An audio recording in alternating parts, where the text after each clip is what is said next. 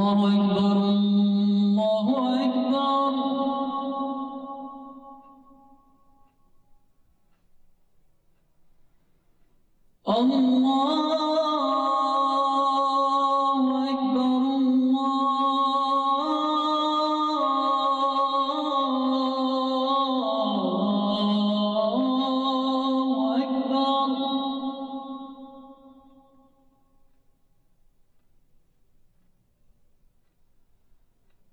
أشهد أن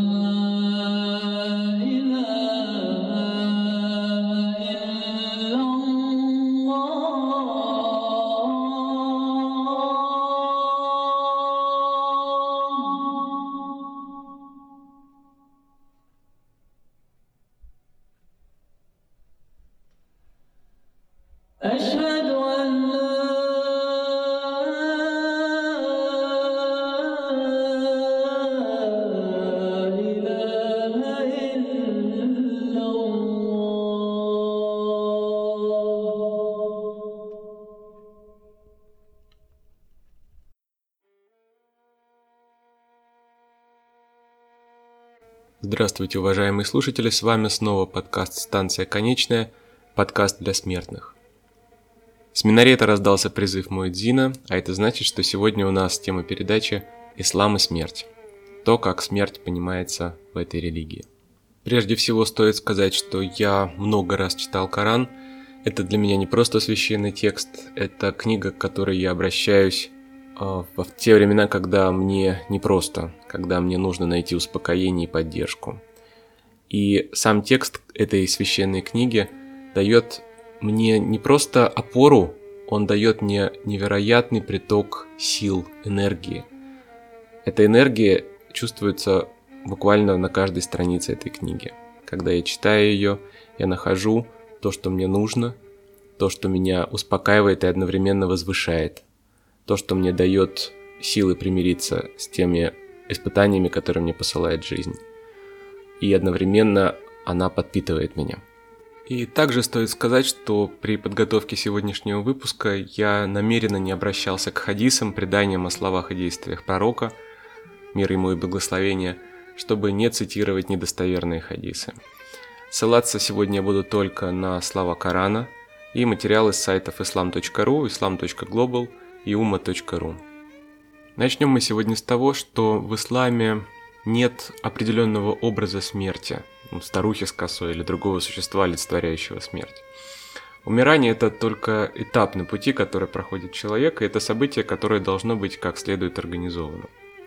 В определенный Господом час человека постигает болезнь или его организм прекращает функционировать, что знаменует собой приглашение ангела смерти Азраила. Смерть приходит к человеку по воле Аллаха, и обязанность забирать человеческие души он возлагает на ангела Азраила, являющегося символической завесой или посредником между смертью и тем, кто ее посылает. Каждому из ангелов даны в подчинении подобные им ангелы. Когда умирает хороший, праведный человек, к нему приходят несколько ангелов с улыбающимися светящимися лицами. За ними следует ангел Азраил, которого могут сопровождать один или несколько подчиненных ему ангелов, им поручено забирать души праведных. Ангелы, забирающие души праведных, отличаются от ангелов, которые забирают души у грешников. И души грешников, встречающих смерть со злобленным, испуганным лицом, безжалостно вырываются. Согласно исламской традиции, человек умирает так, как он живет. Тот, кто вел праведную жизнь, умирает достойной смертью, а смерть грешника бывает мучительной и ужасной. Для тех, кто верует и совершает праведные поступки, смерть не должна быть страшна. Хотя кажется, что смерть это угасание, прекращение жизни. На самом деле это только освобождение от тяжких обязанностей мирской жизни. Это перемена места пребывания, переход в иное состояние, одновременно приглашение к вечной жизни. После смерти душа предстанет перед Аллахом. Если человек жил праведной, целомудренной жизнью, достиг совершенства, ангелы, сопровождающие его душу к Господу, переносят ее непосредственно к Аллаху. И ангелы приветствуют душу всюду, куда, где она пролетает, и спрашивают, чья это душа, как она прекрасна. Ангелы, сопровождающие душу, называют ее самыми прекрасными словами и отвечают, это, это душа того, кто молился, соблюдал пост, подавал милостыню и переносил все трудности жизни во имя Аллаха. Наконец, всемогущий приветствует душу и приказывает ангелам, отнесите душу обратно в могилу, где похоронено ее тело, ибо должна она ответить на вопросы ангелов Мункира и Накира. С душой грешника повсюду обращаются с пренебрежением и буквально бросают ее обратно в могилу. Любые неприятности, происходящие с человеком в нашем мире, возникают из-за его грехов. Если человек верит искренне, но не может иногда воздержаться от э, грешных поступков, Бог из милости к этому человеку посылает на него какие-нибудь беды, чтобы очистить его от греха. И Аллах может также подвергнуть его жестокой смертельной агонии, чтобы простить ему неотпущенные грехи. Или вознести его так э, на более высокий духовный уровень.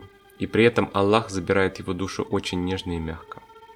Если, несмотря даже на все несчастья, которые перенес человек в этом мире, этот человек все еще имеет неотпущенные грехи, он подвергается некоему наказанию уже в могиле, но избавляется от наказания в аду. Так вот, человек имеет беседу с двумя ангелами о его мирских поступках. Эта могила является первым этапом перехода души к вечной жизни, где каждому воздастся по его деяниям в жизни мирской. Ангелы спрашивают его, кто твой Бог, кто твой пророк, какую религию ты исповедовал. И если человек при жизни верил в Аллаха и пророка, мир ему и благословение, если он избрал истинную веру, он может ответить на вопросы ангелов – Отношения между душой и телом различаются в зависимости от того, в каком мире они находятся. В мирской жизни душа заключена в темницу тела. Если в этом мире человек погряз в грехе, это непременно скажется на его состоянии души и окончательном приговоре, который выносится этому человеку.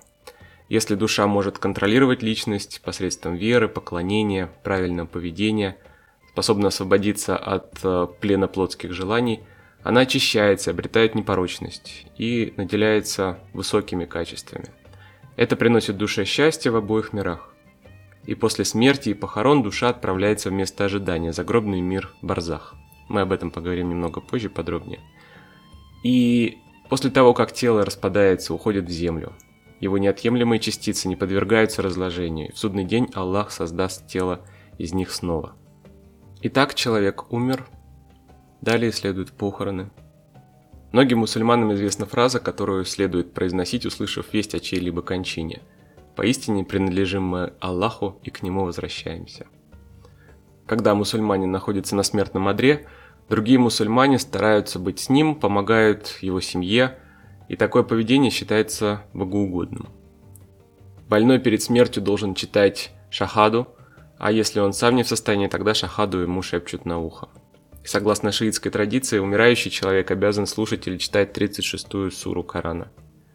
После смерти ему закрывают глаза и рот, руки складывают по швам, а тело накрывают куском материи. Далее следует э, обряд омовения.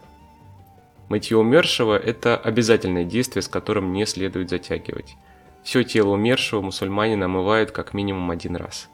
В ритуале принимает участие как минимум 4 человека – Человек, который совершает омовение, называется гасал, и он может выбираться из числа родственников умершего.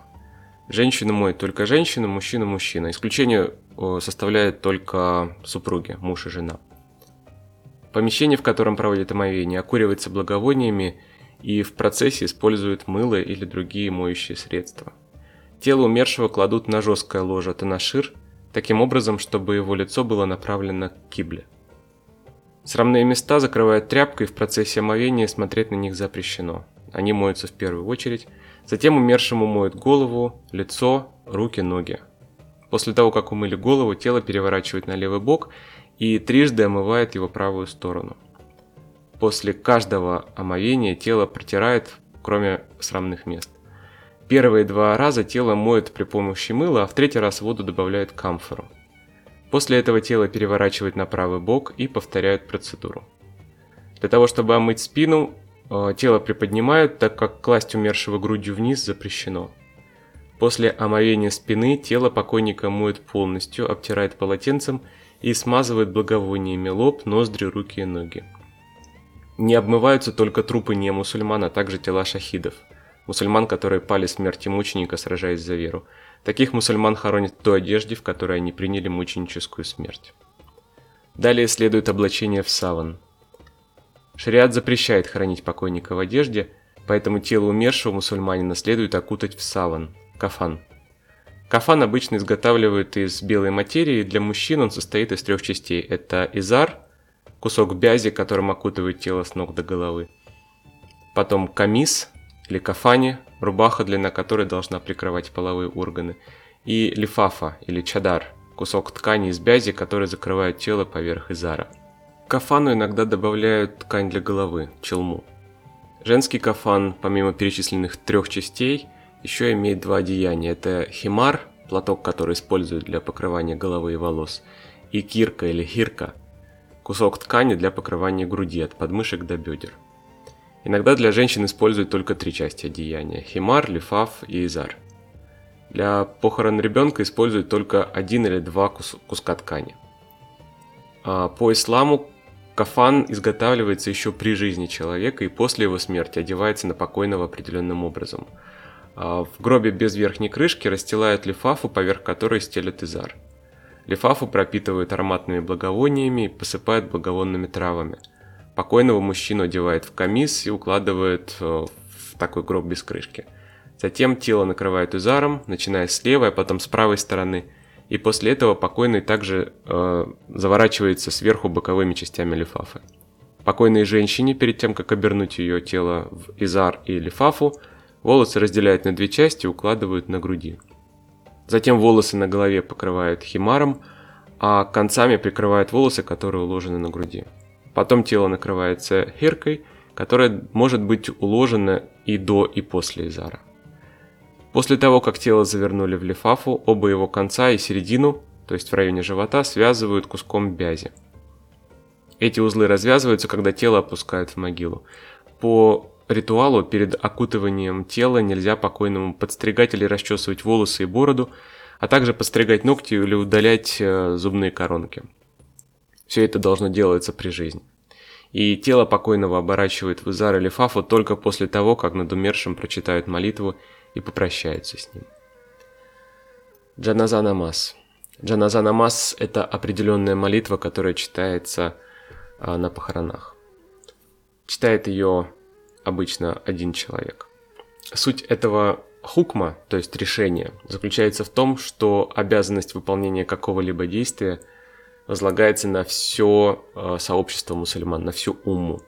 Если какая-то часть э, этого сообщества выполнит погребальный намаз, то ответственность снимется со всех.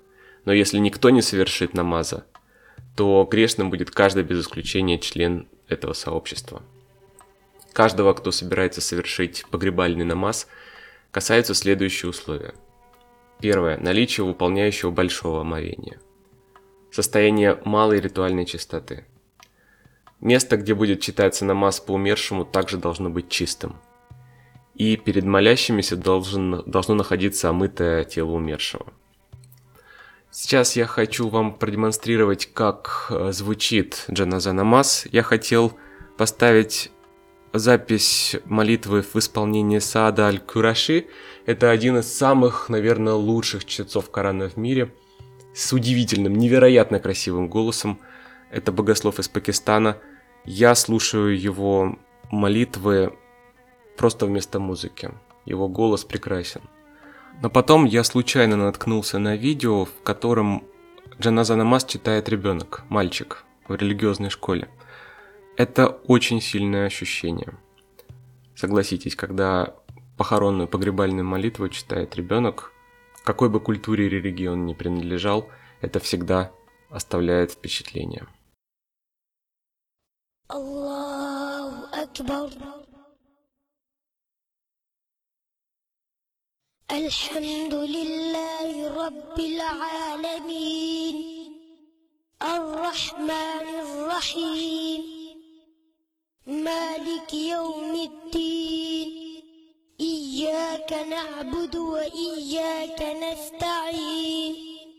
اهدنا الصراط المستقيم. صراط الذين أنعمت عليهم غير المغضوب عليهم ولا الضالين.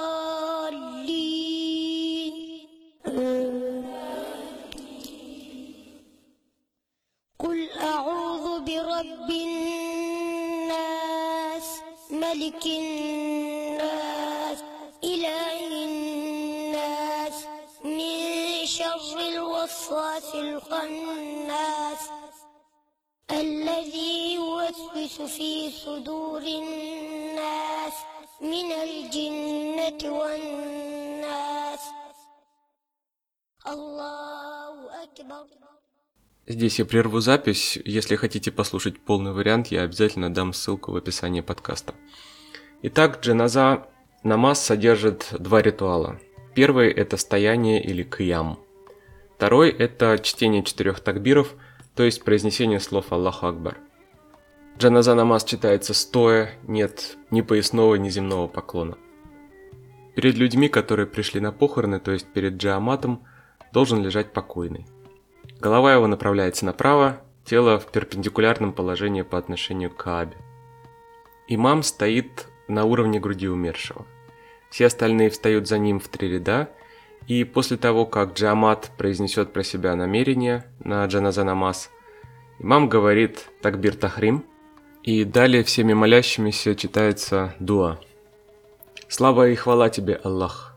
Твое имя благочестиво, Твое величие превыше всего – и нет никого достойного поклонению, кроме тебя. После этого имам произносит второй такбир.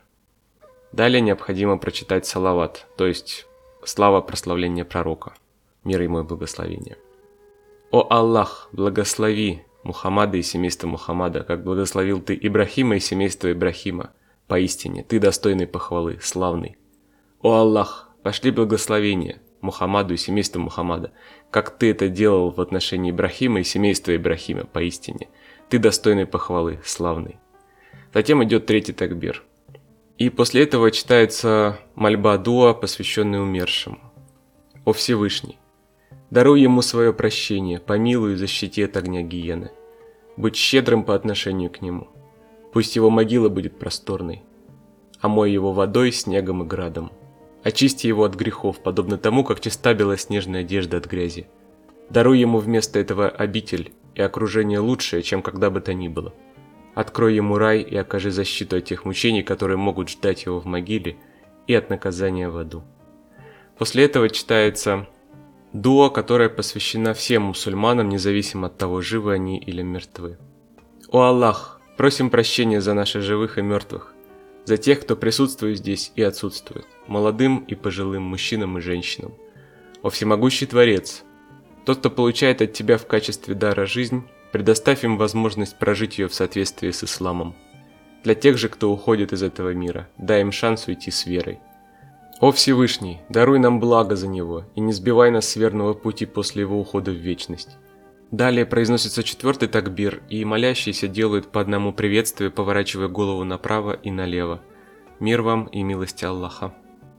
Далее следует непосредственно захоронение.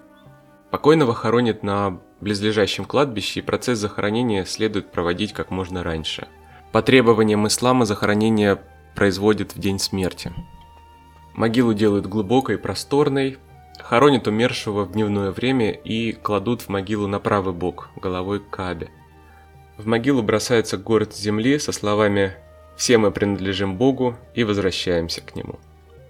Процесс погребения сопровождается чтением сур Корана, могила засыпается землей на четыре пальца выше уровня земли и поливается водой. После этого на могилу еще семь раз бросают по горсти земли и произносят молитву «Из нее мы сотворили вас, и в нее возвращаем вас, из нее выведем вас в другой раз. После этого у могилы остается всего один человек. Он становится у изголовья могилы и совершает талкин, еще один ритуал. Он должен напомнить мертвому, что нет Бога, достойного для поклонения, кроме Аллаха, и что Мухаммад, мир ему и благословение, посланник Аллаха. А также он напоминает о некоторых столпах веры, что смерть – это истина, и рай – это истина, и Всевышний Аллах воскресит всех людей, и что умершему еще предстоит держать ответ перед двумя ангелами, ну и так далее. Большинство мусульман ставят надмогильные камни с надписью имени, даты рождения и даты смерти покойного человека. Запрещено устанавливать изваяния с изображением покойного, с изображением человека, э, с фотографией покойного. Иногда мусульмане вообще не устанавливают на могиле ничего. И кремация в исламе запрещена в принципе. Аллах сделал этот мир испытанием для человека – и поэтому жизнь призвана быть нелегкой. Суть жизни и ее предназначение заключается в преодолении трудностей, чтобы человек показал свое сердце и поступки, свои дела и мысли. Все это станет в итоге либо свидетелем в его пользу, либо обвинителем против него. Итак, тело захоронено, душа прошла суд ангелов и попала в загробный мир Барзах. Барзах – это царство, где душа человека после смерти ощущает дыхание рая – с его благословением и ада с его наказанием. После смерти души открываются окна с видом на райские сады.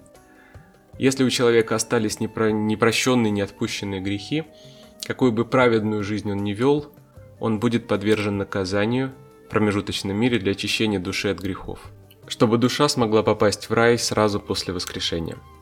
Грешник увидит сцены ада, и могила его станет для него адской преисподней. Души в промежуточном мире могут видеть и слышать нас, Аллах им позволяет. Аллах также позволяет некоторым людям видеть во сне или даже наяву души умерших людей, беседовать с ними, слышать их. После смерти книга деяний человеческих закрывается, там больше нечего писать. Если человек оставил после себя достойных детей, достойных мусульман, оставил после себя что-то, что продолжает приносить пользу другим, его душе это обязательно зачтется. Если же человек создал или оставил после себя что-то, что наносит вред другим, его душе за это обязательно воздастся. Тема предопределенности в исламе также актуальна и в вопросах смерти. Как известно, Аллах ведает и знает все. Он знает жизнь человека от рождения до его смерти. Вера в предопределение является очень важной составляющей ислама – она подразумевает ничтожность человека, его судьбы, признает Аллаха единственным, по указанию которого случается каждая вещь. Аллах сказал в Коране, «Ни одна душа не умирает, кроме как с дозволения Аллаха, предписанный срок». И Аллах не предоставит отсрочки душе, если наступил ее срок. Каждому человеку Аллахом установлен свой срок, свой удел, и человек не покинет этот мир, пока не использует его – Удел дается человеку ровно такой, какой предписан Аллахом. Жизнь каждого из нас продлится ровно столько, сколько предопределено. Всевышний сказал, для каждой общины есть свой срок. Когда же наступает их срок, они не могут отдалить или приблизить его даже на час.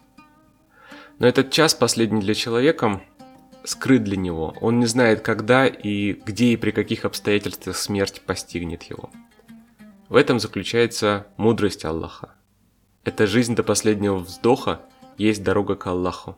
Она в его руках. И каждому уготован разный по длине э, жизненный срок. Человек не ответит за длину своей жизни, он ответит за то, как он ее прожил, как он ее провел.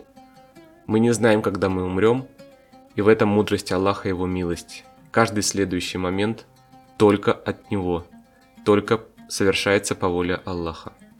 Всевышний сказал, «Он, одолевающий и находится над своими рабами. Он посылает к вам хранителей». Когда же к кому-нибудь из вас приходит смерть, наши посланцы умерщвляют его, и они не делают упущений. Также в Коране сказано, «Воистину, только Аллах обладает знанием о часе, не спосылает дождь и знает о том, что в утробах. Ни один человек не знает, что он приобретет завтра, и ни один человек не знает, в какой земле он умрет. Воистину, Аллах знающий ведающий. Вера в предопределение очень помогает истинному мусульманину противостоять страху смерти. нет смысла беспокоиться о том, как и когда ты умрешь, и такие мысли только умножают страдания человека и смущают его душу в этой жизни. Страшиться следует не смерти, а воздаяние за те грехи, которые ты совершишь в этой жизни. Если ты ведешь праведный образ жизни, ты тем самым облегчаешь свою участь. Праведному нечего бояться и не о чем сожалеть. Его предназначение исполнено. Человек должен быть всегда готовым встретить смерть. И когда спросили вождя правоверных Амара, да будет доволен им Аллах, как быть готовым к смерти? Он ответил, быть готовым к смерти значит выполнять приказы Аллаха, отстраняться от запретов и содержать в себе благородные качества. В разговоре об исламе и смерти нам стоит упомянуть еще и о суфизме. Суфизм – это отдельное учение в исламе, отрицающее обрядовую сторону и проповедующее аскетизм. Главной целью суфизма любого человека, который считает себя суфием, является любовь к познанию Бога, к слиянию с божеством, к соприкосновению с Аллахом. В свое время суфизм оказал большое влияние на арабскую и персидскую поэзию. Суфизм или тасавуф, как его называют в исламе, это прежде всего правдивость, открытость перед Богом. Это свобода от э, прелестей нашего бренного мира, от его красот. Это установление хороших отношений с другими людьми. В процессе развития ислама э, так получилось, что произошло некое разделение на две ветви. Среди богословов одни занимались только вопросами вероубеждения и говорили, что в этом суть и основа учения. Другие занимались вопросами религиозной практики или фикхом. И среди них э, не находилось тех людей, которые могли утолить действительно духовный голод, который начинали проявлять некоторые люди, обычные люди. В этот период появляются суфии – они делают акцент на очищении души человека, на ее исцелении, на развитии каких-то моральных качеств человека. Они помогли очень многим грешникам с точки зрения ислама понять себя, принять веру, стать поистине достойными мусульманами. Суфи – это человек, прежде всего, влюбленный в Бога. Обращаются они к нему не иначе, как возлюбленный. Эта любовь имеет много стадий, и конечной целью является достижение фаны или просветления. Когда «я» человека растворяется, и единственной реальностью для него остается только Аллах, которого человек видит везде и во всем. В нашей земной жизни мы распознаем три состояния – тело, ум и душу. Наша истинная сущность – это душа. Она существовала до того, как мы появились на свет, и она будет существовать после нашей смерти – понятие «я», живущее естество, это как раз не тело, это душа, которую мы по ошибке называем телом. Пребывание души в теле заставляет ее прийти к ошибочному выводу, что я могу жить только материальной пищей, могу существовать только на Земле и наслаждаться исключительно материальным окружением. Если этого не будет вокруг меня, то не будет и места мне. Я буду ничем. Ум, который занят земными заботами – не позволяет душе выйти к свету. Душа стремится попасть в высшие сферы, которым она принадлежит, это ее природа. А то земное, что сформировалось вокруг нее, наросло, притягивает ее к земле. Страх смерти есть переживание тела и ума, но не души. Когда человек живет только умом и телом, он не понимает, что есть другая часть его существа – более чудесная, более высокая, живая. И как только он это узнает, тело становится его инструментом. Он живет в своем сердце. Потом проходит дальше начинает жить в своей душе. Он испытывает жизнь отдельно от тела, это называется внутренней жизнью. И как только человек испытал внутреннюю жизнь, страх смерти улетучивается, потому что он знает, что смерть приходит к его телу. Он начинает смотреть на тело как на просто старую одежду – если одежда старая, ее просто выбрасывают, покупают новую. А суть человека не зависит от одежды. Страх смерти продолжается только до тех пор, пока человек не осознает, что его истинное существо не зависит от тела. Суфизм изучает главным образом для того, чтобы знать, что случится с человеком после смерти. В том бытии, которое есть наше настоящее. Хотя обычно оно от нас сокрыто. Сокрыто в первую очередь смертью. Суфии любят выражение «умри до смерти». Это их неофициальный девиз. И избавиться от бренного тела, понять, что душа бессмертна, и что мы можем избежать великого разочарования, которое несет смерть, именно это суфи воплощает в своей жизни. Сегодня я вскользь коснулся такой огромной темы, которая меня очень интересует. Вообще об исламе я могу говорить очень долго. Он воплощает многие черты идеальной религии, в моем понимании. Ну что ж, мы продолжаем наше путешествие до станции конечная. Помните, жизнь прекрасна.